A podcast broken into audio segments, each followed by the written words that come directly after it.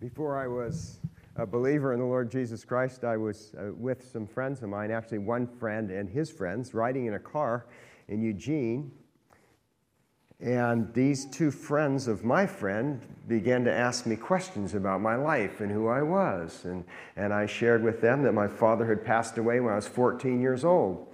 And one of them, who was a Christian, asked this question How has God used that to make you a better person?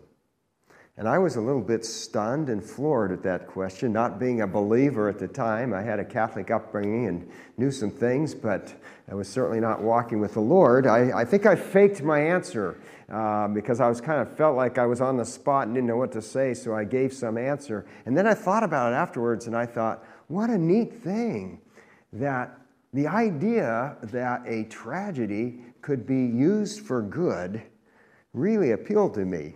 And it was one of the factors that caused me to come to the Lord Jesus Christ. And this morning I want to talk to you about that idea that how, how it is that God allows very difficult trials in our life. Uh, for his purposes. So that's our topic today. And so before we get to that passage in 1 Peter chapter 1, I do want to give you a little background about 1 Peter. When you read the New Testament, you need to understand that it was written by persecuted Christians.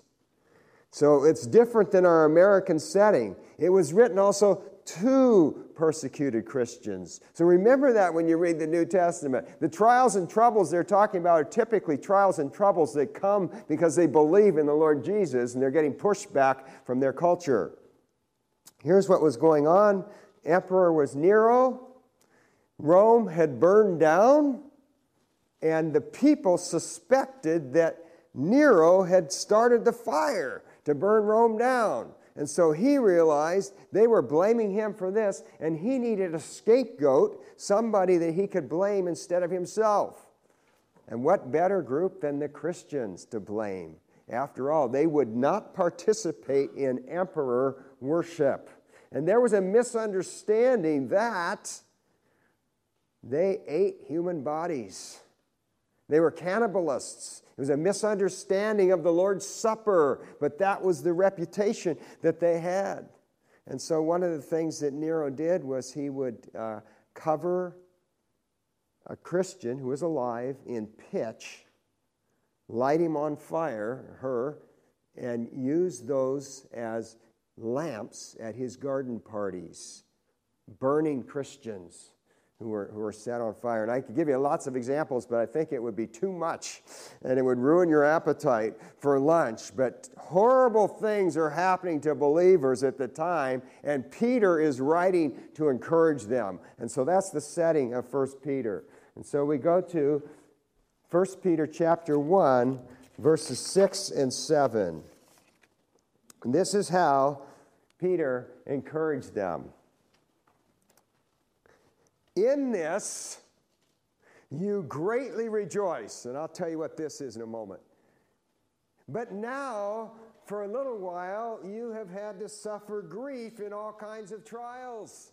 These have come so that your faith, of greater worth than gold, which perishes even though refined by fire, may be proved genuine and may result in praise, glory, and honor when Jesus Christ is revealed. What is it that they greatly rejoiced in? Well, we have to go back a few verses. And, and Peter says, Praise be to the God and Father of our Lord Jesus Christ. In his great mercy, he has given us new birth into a living hope through the resurrection of Jesus Christ from the dead and into an inheritance that can never perish, spoil, or fade, kept in heaven for you, who through faith are shielded by God's power until the coming of the salvation that is ready to be revealed in the last time. That's what they rejoiced in.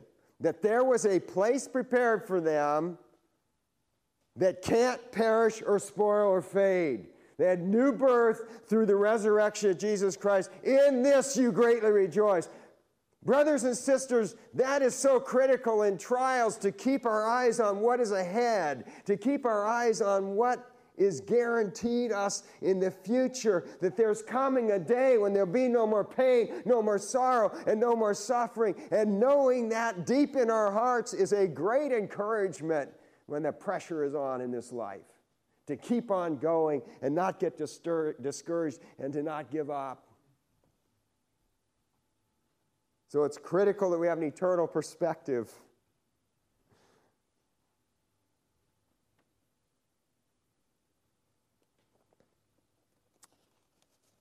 So, why do we rejoice in the midst of trials? Because we have a God who's bigger than the trials. We have a Jesus Christ who has promised us things and done things for us that are bigger than the trials that we are in. See, the joy of a Christian is not dependent on what goes on in your life today or yesterday or tomorrow. It's dependent upon an unchanging rock of who God is and what Jesus has done for us. Those things don't change. What happens in my life day to day does change. All kinds of circumstances come along, but I'm clinging to the unchanging truth that God is God and doesn't change, and Jesus Christ has died for my sins and risen from the dead, and I am forgiven and in right standing with Him, and He's prepared a place for me. Those things don't change. Therefore, my life doesn't have to be a roller coaster ride according to what happens in my life. My friend, some of you know him, Lynn, Lynn Cohen, at, at the River Center, was telling me one day that he had went back to his hometown and, and the farmers were meeting in a cafe for breakfast and they were laughing at this one particular farmer. And he wondered, what did he do that they're harassing him like this? It turns out that this farmer, uh, uh, when he was plowing, one of the strategies for plowing is that you, you fix your eyes on an object in the distance and then you go towards that object in the distance, and that way you get a straight plow. Well, he fixed his eyes on a cow, and the cow moved. And he, and, he, and he got a crooked furrow from, from his plowing, and that's what, they were, that's what they were harassing him about. And it reminds me that we fixed our eyes on a person, uh, Jesus, who doesn't move who doesn't change. What he's done for us doesn't change. Who he is doesn't change. Habakkuk understood that his joy was in God. Habakkuk was a farmer and he was a prophet. As you know, the book of Habakkuk in the Old Testament, we call it a minor prophet, book of minor prophets, because it's uh, small. Anyway, uh, Habakkuk was in a season when Judah was getting invaded by Babylon. He's a farmer and he has nothing. And he says this Though the fig tree does not bud, and there are no grapes on the vines, though the olive crop fails and the fields produce no food, though there are no sheep in the pen and no cattle in the stalls, we'll stop right there. That's pretty bad when you're a farmer. He's got nothing. Yet he says this Yet I will rejoice in the Lord. I will be joyful in God, my Savior. The sovereign Lord is my strength. He makes my feet like the feet of a deer. He enables me to go on the heights. Now, Peter said something interesting. He said that these trials are for a short while. And I often think when I'm in trials, this doesn't seem short at all. Some of them don't. Some of you live with chronic pain you've had for decades. It doesn't seem short. And yet the Apostle Paul says in 2 Corinthians 4 16 to 18, Therefore, we do not lose heart, though outwardly we are wasting away, yet inwardly we are being renewed day by day. For our light and momentary troubles are achieving for us an eternal glory that far outweighs them all. So we fix our eyes not on what is seen, but on what is unseen. For what is seen is temporary, but what is unseen is eternal.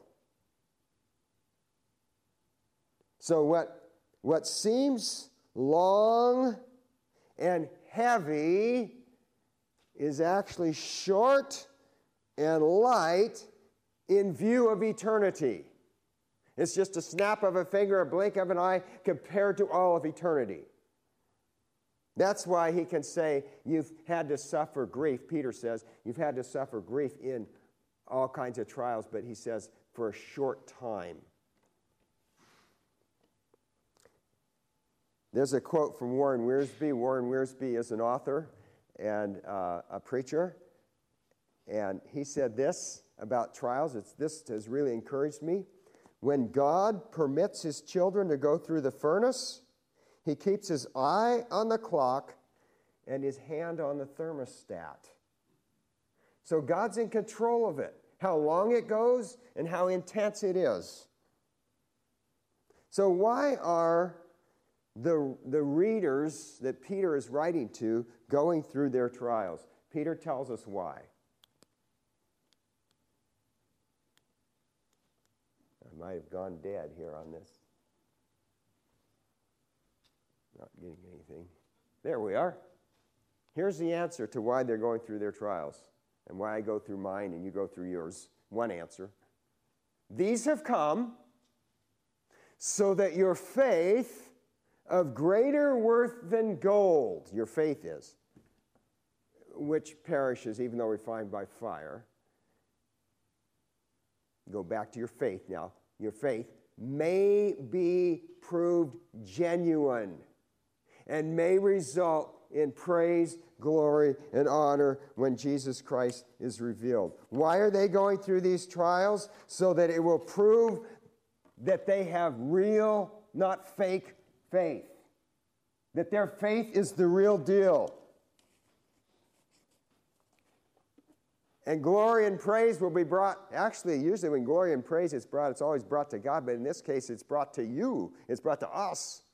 As we faithfully uh, put up with trials, there's one day when we will get glory and praise.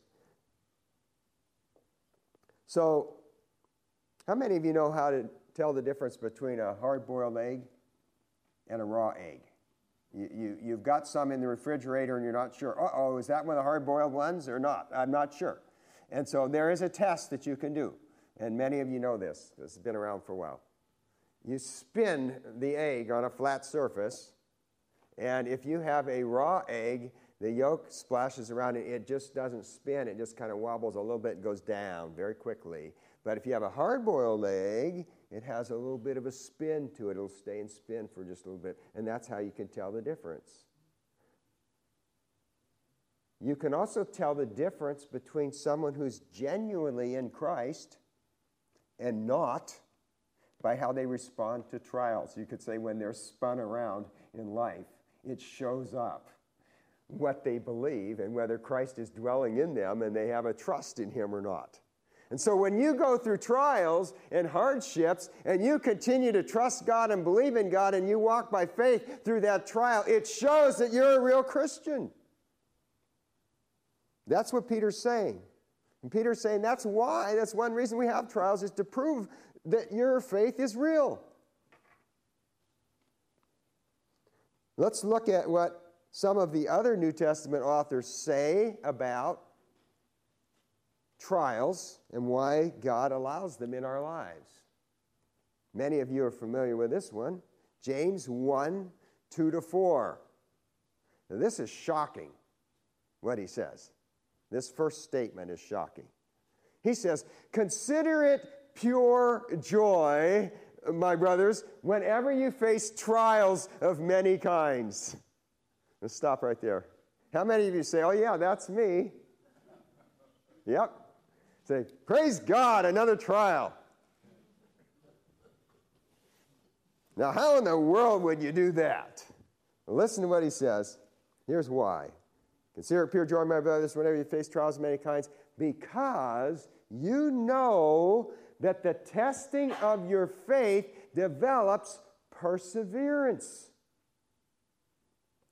Perseverance must finish its work so that you may be mature and complete, not lacking anything. So, why is it that James can say, Count it joy when you face all kinds of difficulties? Because those difficulties are producing something very good in you if you walk by faith through them.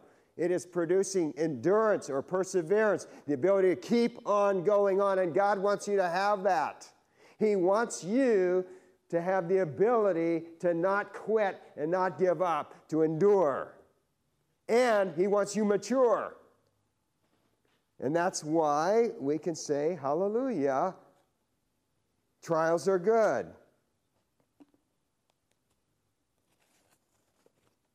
So it's critical that we see our trials as a thing that God is using to develop us.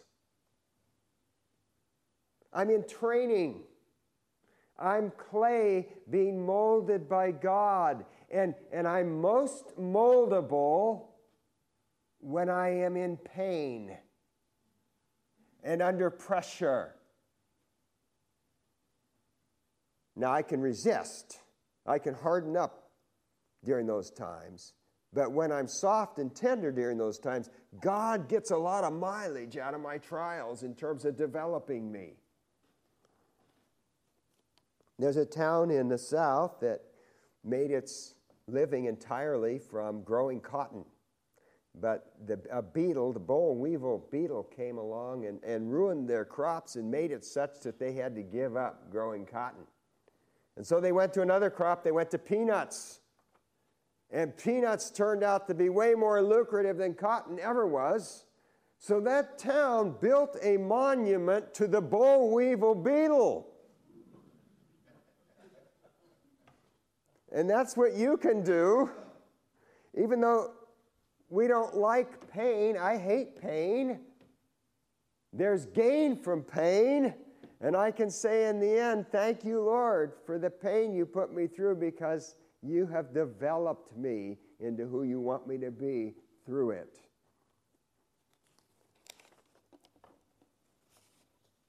Sometimes I look at it this way nobody escapes pain in this life. Jesus made a promise that very few people claim. He said, In this world you will have trouble. He also said, Take heart, I've overcome the world. That part's important. But, but there's a promise few of us claim. In this world, you will have trouble. So, everybody, Christian, non Christian, wherever you live, doesn't matter on this planet, you're going to have a lot of trouble in life. And most of you are a little, a little, a little older, better than halfway through your life right now. You really have seen some things. You've seen a lot of pain in other people and in your own life. And you know this is true. So, the truth is, everybody goes through pain. The question is, does the pain do any good or not? You don't have the option to escape pain. The only option you have is to cooperate with God in the pain so He can develop you, or to not cooperate with God and have the pain be wasted. Does that make sense? Yeah, I think I like the, the option of cooperating with God through the pain. Paul also wrote about why we have trials in our life. Let's see what the Apostle Paul said. Very similar to what James said. Romans 5, 2 to 5. And we rejoice in the hope of the glory of God. Let's stop right there. Does that sound familiar? Kind of what Peter was saying? In this you greatly rejoice. So here we are with this eternal perspective again. Don't forget that piece, it's huge. But not only so, not only do we rejoice in the hope of the glory of God, he says, but we also rejoice in our sufferings. Stop right there. Does that sound familiar? We rejoice in our sufferings. James says, Count it pure joy, my brothers, whenever you face trials of many kinds. He goes on, why, why is it? Not only so, but we also rejoice in our sufferings because we know that suffering produces perseverance. Stop right there. Does that sound familiar? I think the Holy Spirit is inspiring these authors in the same way. They're writing the same thing. And perseverance, character, character, hope.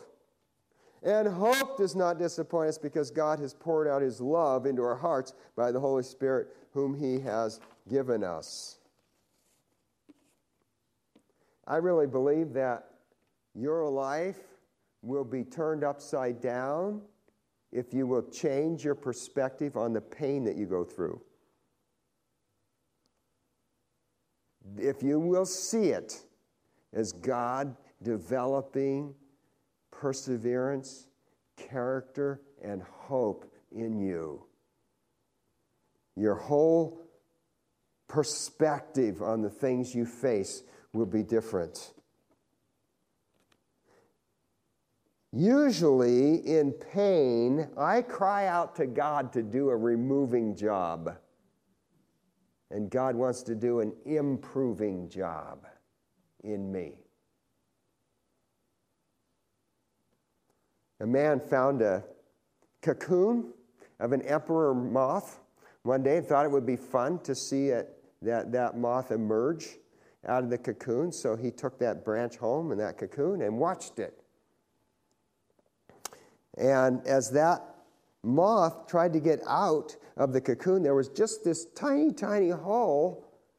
And it struggled and struggled and struggled and could not squeeze out of that hole. And the guy had compassion on that moth and thought, I'm going to help him out. He got his scissors and, and clipped that hole a little bit larger. And the moth was able to emerge. It emerged with a bloated body and shriveled up wings. And, and the guy thought to himself, this will take care of itself and this moth will eventually fly. But it never happened. He never, the, the moth never flew, and the moth was always bloated and had dried up wings. Do you know why? Because the pressure of coming out of that cocoon forces the fluid from the body into the wings to develop that moth the way it's supposed to be developed in order to fly. And if that moth doesn't have the process of that pressure being applied, it never becomes what it's supposed to be. Sound familiar? If you never have that pressure applied to you, you never mature and develop and become who God wants you to be. I wish it were different. I wish, I wish I could be pain free and still become a really mature, spiritual, godly person who perseveres and has character and maturity and hope. But it doesn't work that way. It requires pressure Is that good news or bad news? I don't know. It's the truth. so, if you want to get along with God, you need to have the same goals that God has for you. What are God's goals for you, according to these passages we've read today? Perseverance, that you be a persevering person, you be mature. Uh, that you be a person of character and that you be a person of hope. That's what God has in mind for you. Now, if my goal for myself is comfort and ease, that's going to clash with God's goals because God's goals require pressure. So, if you want to get along with the Lord, you might need to change your goals over to what his goals for you are, which is, in, in short, maturity in him.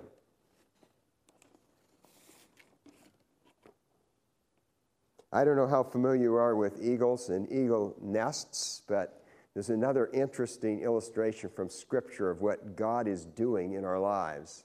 And it's this When the mother eagle gathers material for her nest, she picks some materials that would surprise you thorns, sharp sticks, and sharp rocks. Those go into the nest along with fur and feathers and um, wool. So the wool, the fur, the feathers go on top, and the eaglets in that nest are very comfortable and they're fed and they're enjoying life very much. But there comes a point when the mother eagle decides it's time to go out on your own and become all that you were meant to be. And they eaglets are kind of resistant to that idea because they have it good. Mom is feeding them, and they're in this nice, soft environment. And at that time, she stirs the nest. So that instead of the nice, soft fur and wool uh, and feathers, they have sticks and thorns and sharp rocks to rest in. And it's an incentive for them to get out of the nest and fly on their own. I believe that's what God does with us too. He gives us some rocks and sharp stuff and some thorns to cause us to get out and mature and become all that He wants us to be. So when you go through hard stuff, don't see yourself as a victim, but know this. Hebrews 12, 7. This is a great chapter on God disciplining those he loves. And we just look at this one verse, though. It says, Endure hardship as discipline. God is treating you as sons, for what son is not disciplined by his father? When I go through trials and troubles, there's a tendency to say, You must not love me, God, or I wouldn't be going through this pain. But the opposite is true. The pain that you're going through is actually evidence that God does love you. He's your potter, you're the clay, and He's developing you into a person of perseverance, character, hope, and maturity. So that's my challenge to you this morning. Look at the pain in your life as opportunity to become all that God wants you to be. Amen?